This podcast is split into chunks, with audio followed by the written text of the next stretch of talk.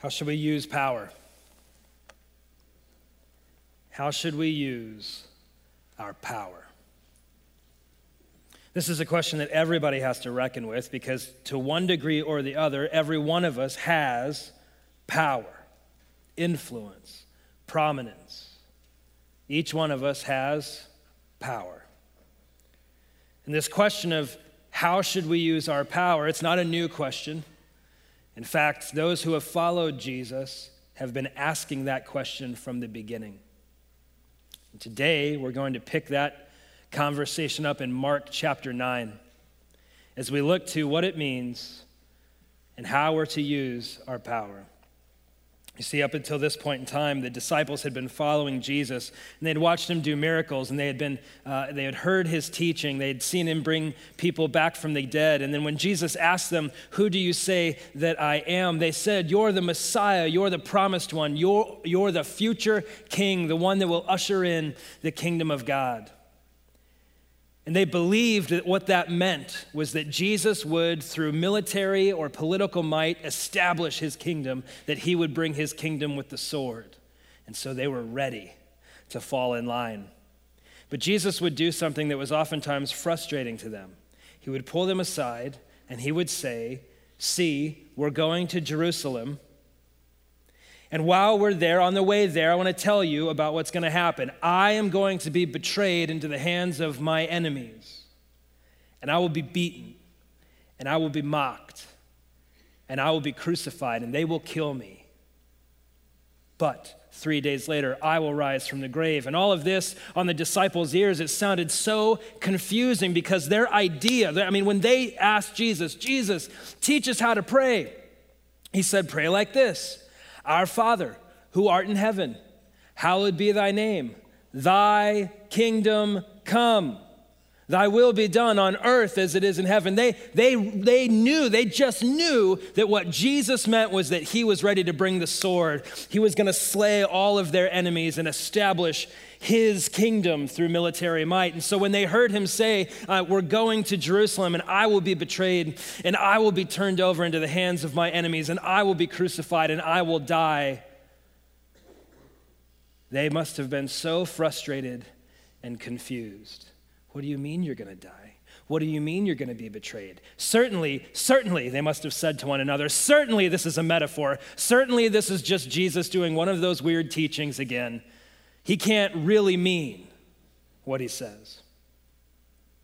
And so, as they were following Jesus, and, and, and, again at this time, Jesus was treated as a rabbi. It would, have been uh, it would have been taboo for them to walk parallel to their rabbi. And so, as Jesus walked ahead, the, the disciples who were closest to him, they would walk uh, just behind him.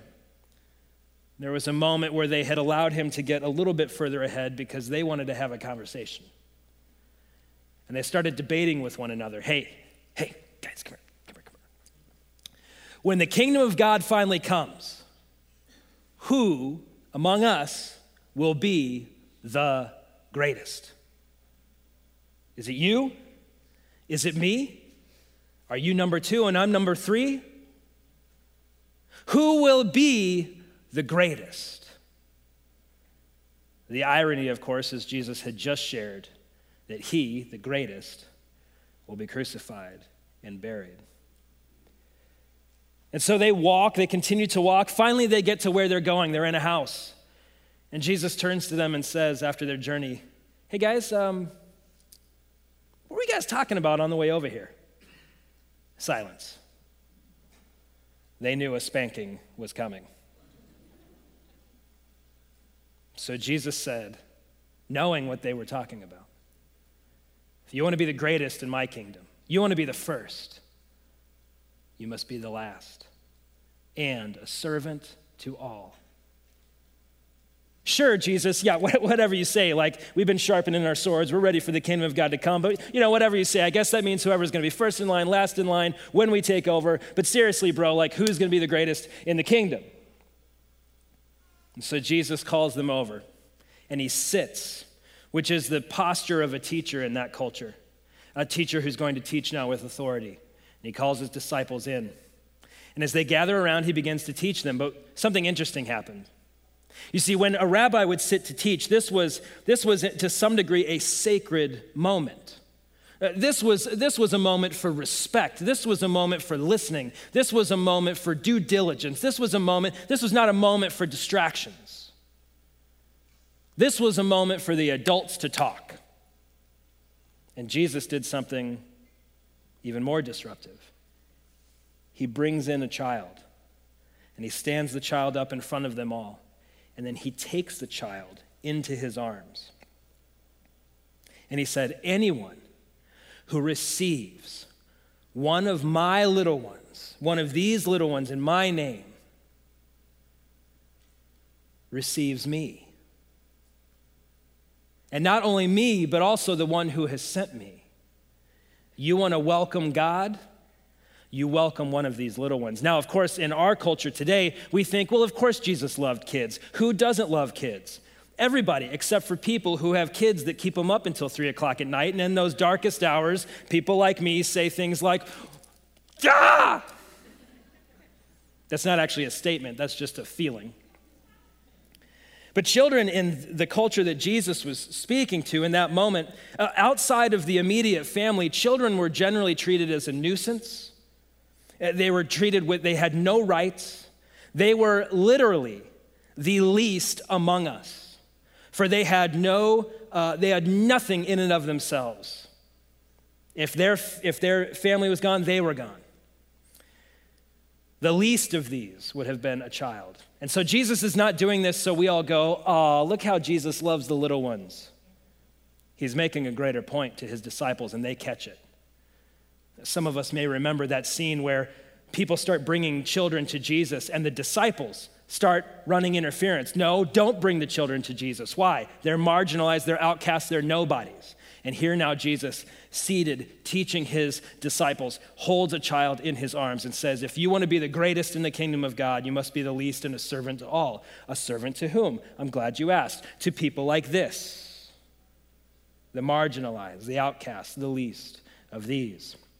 Now, John, one of the disciples, he, he, he, may have been confused, he may have been perplexed, or, or maybe he just didn't have any tact because he blurts out, Jesus.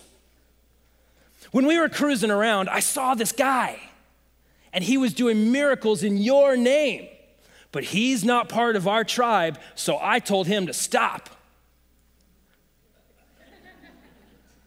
And Jesus says, it is impossible for someone who does a miracle in my name to then talk bad about me. Anyone who is not against us is for us. Don't tell him to stop.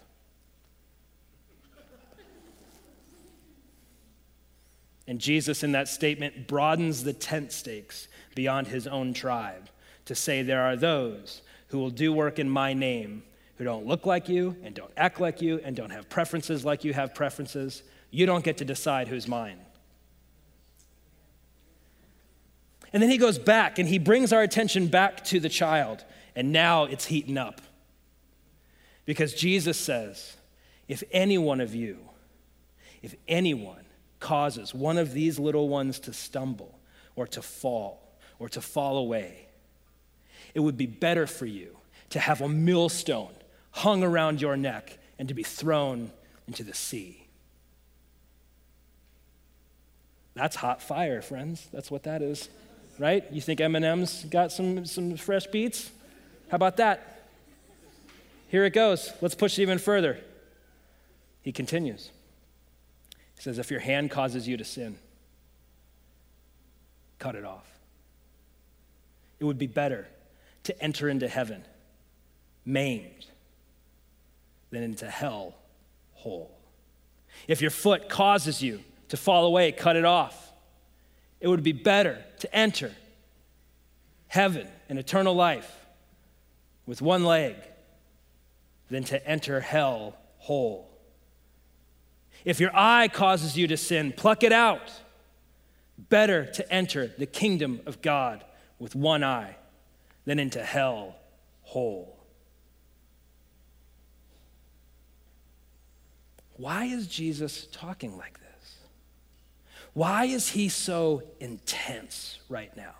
Can we agree that if you were seated there listening to Jesus teaching, that you would say things like, I'm uncomfortable right now? I mean, you think you're uncomfortable with me just reading it. I'm a nice fellow, okay? I've got a likable face. Everyone agrees, right? The beard definitely takes the edge off. And I'm saying this, and you're nervous. I'm saying it, I know what I'm about to say, and I'm nervous. So, why is Jesus saying? I mean, if you were there, you'd be like, this is insane. This is serious business. Why? Because Jesus cares how we use our power. How will you use your power? What we're going to do with the remainder of our time together is we're going to go back through the text. We'll tease out some of the points, see how that doesn't apply to our lives. The first question that you'll find remember the disciples as they were following behind Jesus, and this is all in Mark chapter 9. The disciples are following behind Jesus. And in verse 34, you pick them up, and it's that scene where Jesus is walking ahead of them, and they're all back behind Jesus. And what were they arguing about? Who is the greatest? Who's the greatest, right? Who's the greatest among us? Who will be the greatest in your kingdom? Who's the boss? Now, for many of us, we look back and say, How foolish of them to think that God would give them power to build up their own kingdom. Don't they know about the cross? Now, we may say that. We may also not live that. Let's have a little fun. And when I say fun, I don't mean fun. I mean self examination and possibly conviction. That's not my job, that's the Spirit's job. I'm just going to have a conversation. And by the way, when I say conversation, I'm a preacher, I mean monologue business.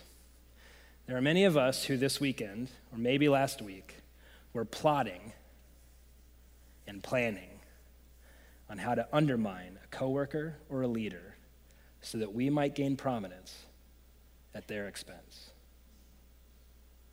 There's an email that was drafted. There's a, a meeting that was set with a superior. There's a name on a piece of paper that will make me look good so that I can elevate my place and make them look bad. Oh, oh, we might look down on the disciples saying, How is it that you could be arguing who would be the greatest? Don't you see the cross? And yet, in our workplaces, it may well be that we fall into the same trap. How will you use your power? Let me ask it to you this way What would it look like for you to apply the cross to the way that you use power in your job? What would it look like for you to apply the cross to the way that you use power in your career? There is a minister in New York. He gives this. Uh, he, he, he tells this story. A woman comes up to him after the service, and she says, uh, "I'm not a Christian. I don't usually go to church, but I'm here because of one of your parishioners." And he says, uh oh. right? Like, is, what's, what's, what's the problem? No, no, no problem. I'm here because something happened. You see, I work in the, in the news industry. I work for one of the news agencies, and, and a few months ago, I made a huge mistake. I made a career ending mistake. And I didn't mean to do it, it happened, but it was my mistake, and I just knew I was gonna get fired. I should have been fired. It was such a blatant error. And so I went to my boss, your parishioner, and I laid it out for him. And he said, Okay, thank you. And I was expecting to be fired by the end of the day, but nothing happened. And then the next day, nothing happened. And then the third day, nothing. Fourth day, nothing. End of the week, nothing. And so she started asking around, and she found out that her boss had gone to his superiors and said, I made a mistake. This is on me. And he took the blame and the derision and the guilt that was heaped upon him by his bosses. So she found out about this. So she goes to him. Hey, what are you doing? That was my fault, she says. He says, Don't worry about it. I had the social capital with these guys. I've got this. Don't worry. You're doing a good job over here. I know you didn't mean to do it. You just go, you do your job. love what you're doing, keep up the good work. No, no, no, no, no. No, that's not good enough. I have to know why. In this industry, we don't do that. I have worked at other places for other bosses, and anytime something like this would happen, they would, they would not blink to throw me under the bus. Why did you do it? Don't worry about it.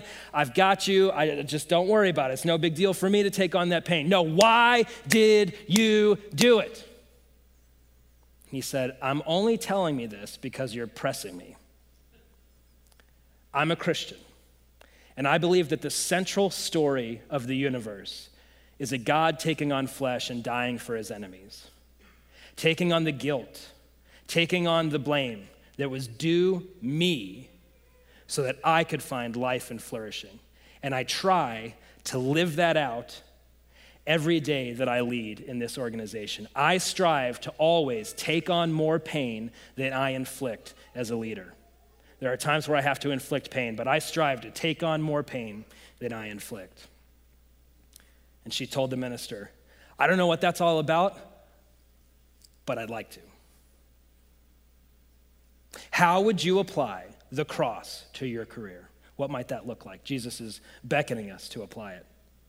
You know, there's other arenas in which power can be grabbed, where things can be manipulated so people can get power to elevate themselves over others. And this may come as a shock to you, but in politics, this happens. I know. Everyone gasped. I, I know.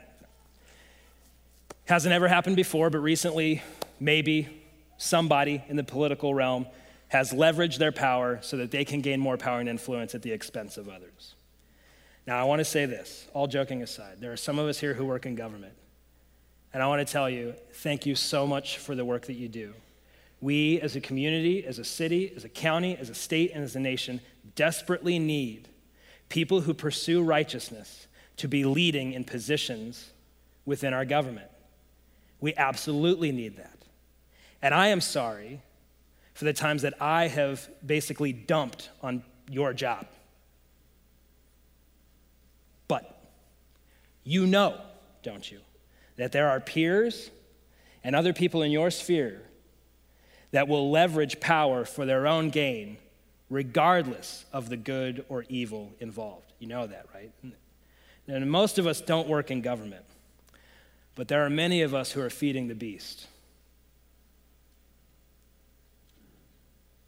Isn't it quiet? Why are we nervous when Pastor brings up politics? Is something going on in the world today that would make us nervous about talking about politics in church?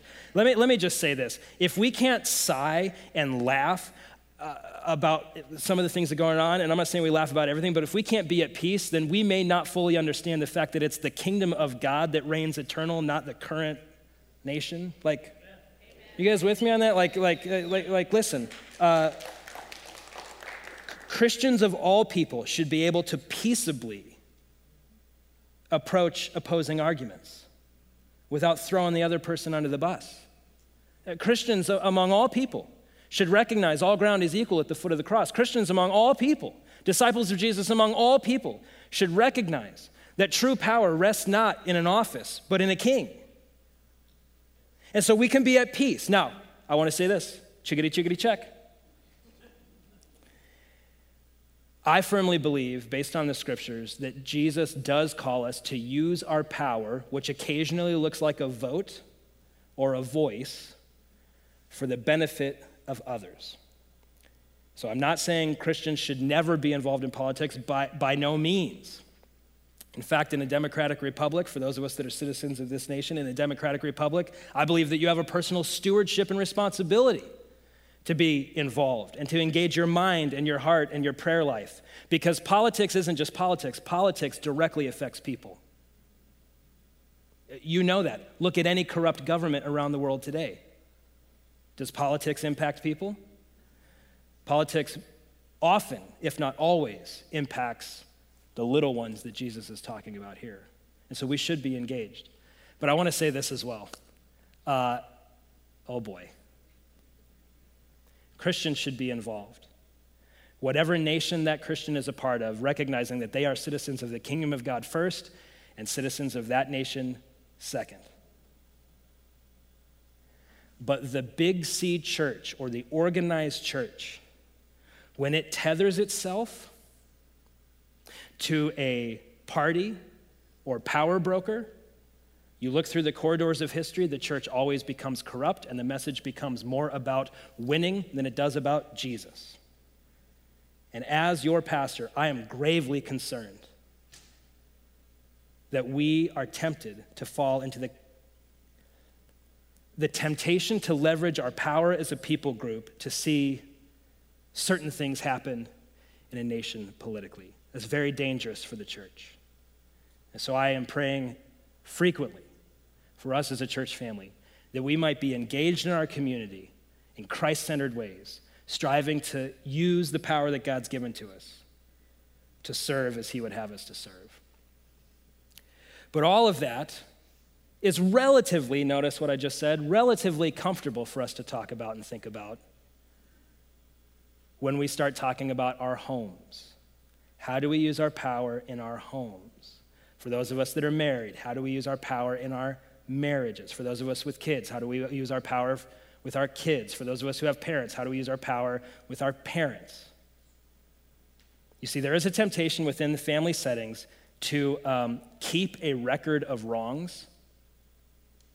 And then every time we want to manipulate or leverage, we go over to the record player, we turn up the volume real loud, and we play the record of wrongs.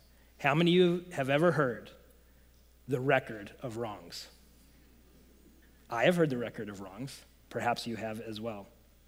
The record of wrongs is when we begin to use past failures, past sins to hurt, to abuse, and to manipulate. When we're in familial relationships with one another, we have power. And much of that power has to do with our knowledge of who that person is. And we can choose to use that to elevate and point to Jesus, or we can use to use it to destroy. Let me talk about marriage for a minute. When Jesus, when the scriptures, excuse me, when the scriptures talk about marriage, it talks like this that your love for one another should look like a cross. How should a husband and wife love one another? Self sacrificially. Now, I want to, and you need to hear me on this. That does not mean there's no accountability. That does not mean I let the other person do whatever they want, especially in cases of abuse and abandonment. There needs to be healing and space. But the way that we love should be self sacrificial. Uh, you know why people get married, don't you? Everyone's like, this is a trick question. I see this coming. Now, you guys know me pretty well. You guys know me pretty well. It is a trick question. You guys know why people get married? I do that every time I meet with a, a couple. I'll ask them, you know, here's this couple. They're, they're about to get married. Oh my goodness, they're so, mm, they're in love, you know, and, and everything's wonderful in their life. And I'll say, hey, why do you want to get married? And, and what do you think oftentimes people will say? Because we're in love. And you know what I always say? That's a stupid reason to get married. It's absolutely dumb reason to get married. If, if getting married is simply an expression of your love to one another, then don't do it. You don't need marriage, baby. You don't need it. You're just going to be in love. Why do people get married? Well, we get married because there's going to come a day where we wake up and we do not love. Where we look at the other person and they're the last thing we want to see in the universe. And marriage is a covenant, a chaining of ourselves together to say, not if, but when that day comes, going to stay. And we're going to work through this. You've ever heard of the old ball and chain? I love that metaphor. Because if marriage is simply about me expressing my love for you, the minute you become unlovely to me is the minute I give up on our marriage. How do we use our power in our workplace, in our community, and in our home? What would it look like for you to apply the cross to the power that you have in your workplace, in your community, or in your home? Who is the greatest among us?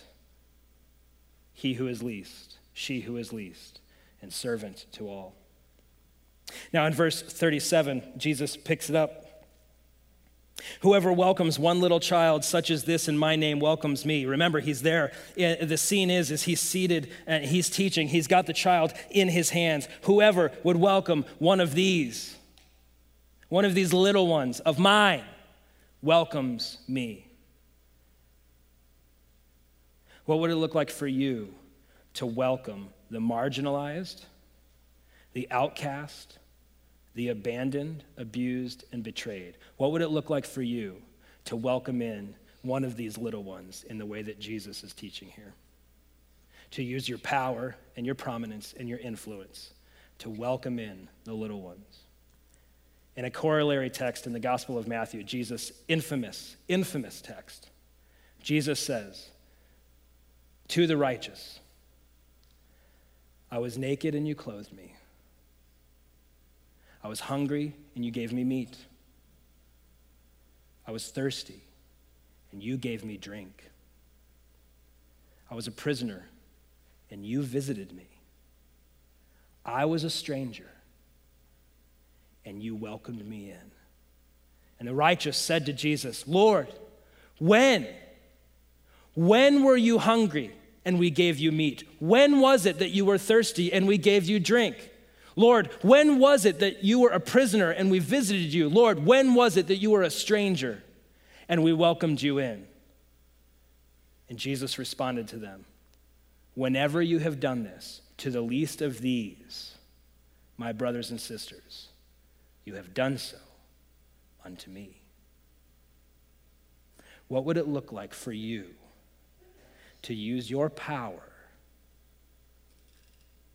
your time, your energy, your resources to welcome in one of these little ones.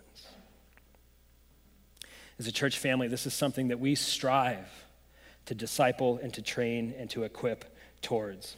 Uh, in fact, uh, we could put it up on the screen. Uh, as a church family, if you go out to the lobby on the left hand side, you'll see an image that looks like this up on the screen.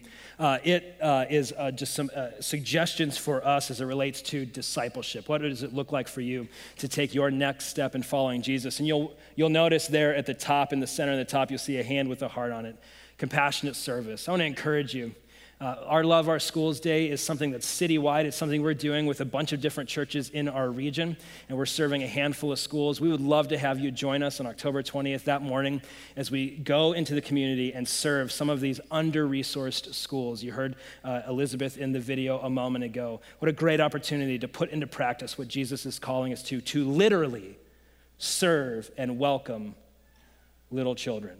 And I encourage you to take part in that. And again, you can visit the lobby for more details. And Jesus uh, continues on. Remember John? John interrupts and he says, Jesus, we saw this guy. He was doing miracles in your name, and we told him to stop because he's not one of us. You remember what Jesus says to him? He says, If he was doing it in my name, it's impossible for him then to speak against me. Moreover, John, you don't get to pick who's in. You don't get to pick who's on Team Jesus. Just because he doesn't look like you, doesn't act like you, doesn't have your same preferences, you don't get to pick. In fact, Jesus is the one who defines and decides who are his, not you and not me. So if you're uh, not a Christian, maybe you're still trying to figure this whole Jesus thing out, listen, I'm going to yell at the Christians for a minute, okay? Okay. Christians, I'm going to yell at you for a minute, okay? Okay, here we go. I'm not actually going to yell, I'm just going to use tonal inflection to make serious points. Okay, here we go. Uh, how many of you live, uh, drove about more than a mile to uh, arrive at this campus here this morning? More than a mile. Let's have a look. Great. Okay, uh, I'm going to ask you a trick question. Um, did you drive past another church today? Oh, got you. Yeah, it's, I told you even at the head of the time, it's a trick question, remember? Uh, now, church, what's church? Well, that's the people that follow after Jesus. So, like, theologically, there's only what? One church. So, did you drive past another church on your way uh, here today? No. What you probably drove past, I know there's some confusion to the matter. What you probably drove past was the church in a smaller setting meeting at another piece of property. Is that what you drove past today? Yeah. Now, why am I being coy? And why am I leaning into this? Because one of the greatest temptations that a local church family has is to garner power and prominence and then use that to dump on or belittle or undermine the work of God in other local church families.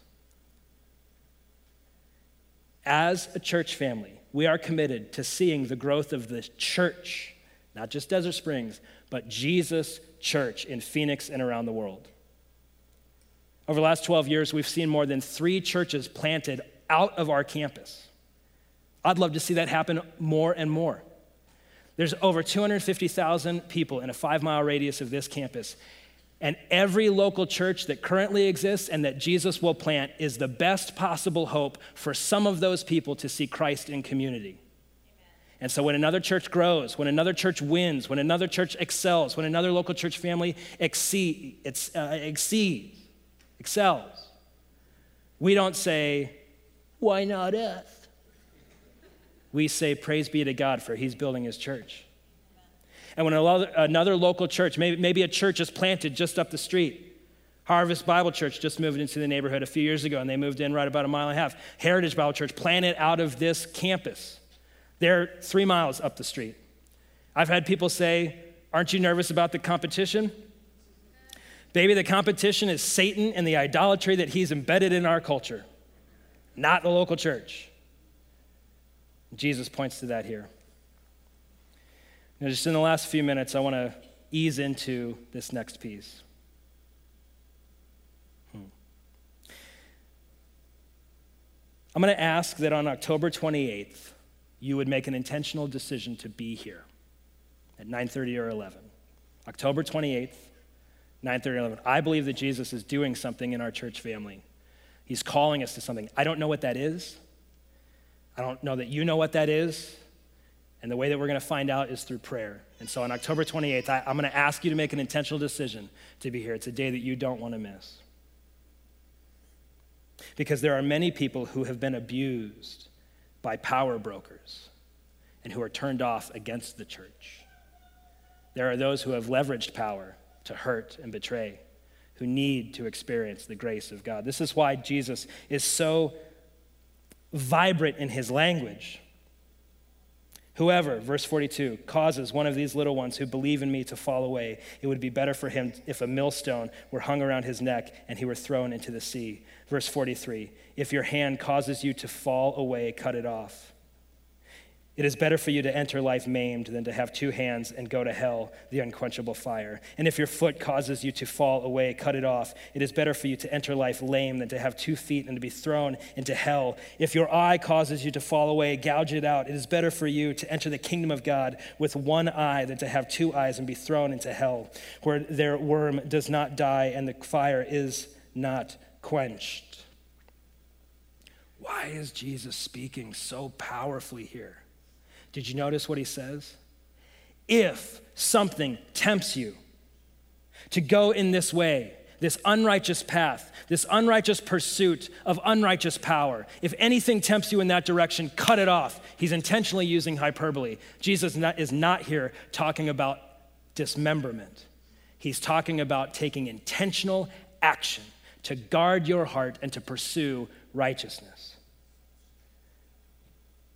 Better to get rid of that career if it causes you to leverage power against other people. Better to give up that position if it causes you to leverage that power to hurt others. Do not put yourself in a position where you cause any one of these little ones to fall away.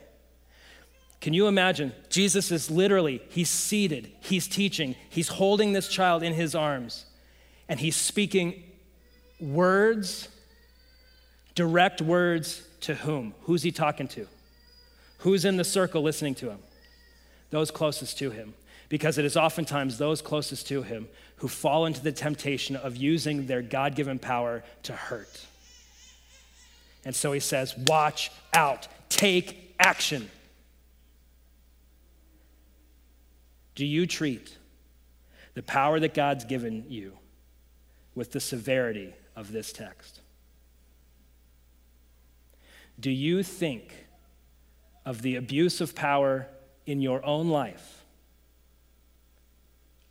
in the same way that Jesus thinks of it here.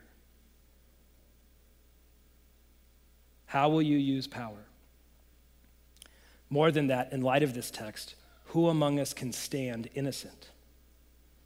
Who among us has not leveraged power and influence and prominence to gain a leg up at the expense of others? Who among us has not leveraged our power and our influence to hurt? So, what are we to do? Jesus tells us where the hope lies in verse 30.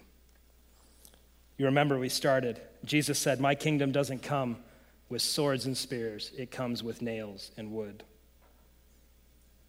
Verse 31 For he was teaching his disciples and telling them, The Son of Man is going to be betrayed into the hands of men, and they will kill him, and after he is killed, he will rise three days later. Friends, for those of us that are still trying to figure this whole Jesus thing out, maybe there are some of us here today who have been abused or hurt by a religious leader, and you're just wondering, is Jesus real or is it just a power play? Friends, this text, Jesus himself screams at you Come to me, all you who are weary and heavy laden, I will give you rest. There is healing at the table of the Lord.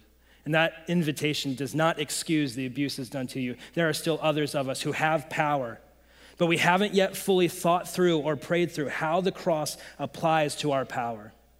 And so, for both of you, here's what I'm going to ask you to do. In a moment, we're going to ask that the lights be dropped low, and a text is going to be read from the ending of the Gospel of Mark. And I'm going to ask you to reflect on these words.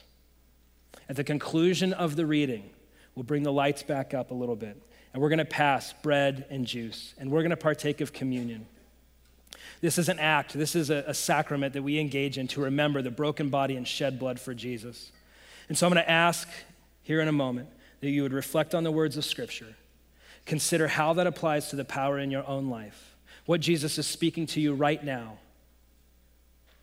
And then we're going to share in communion together. After the host pass, I'm going to ask that you would hold on to those elements and we'll take together as a church family.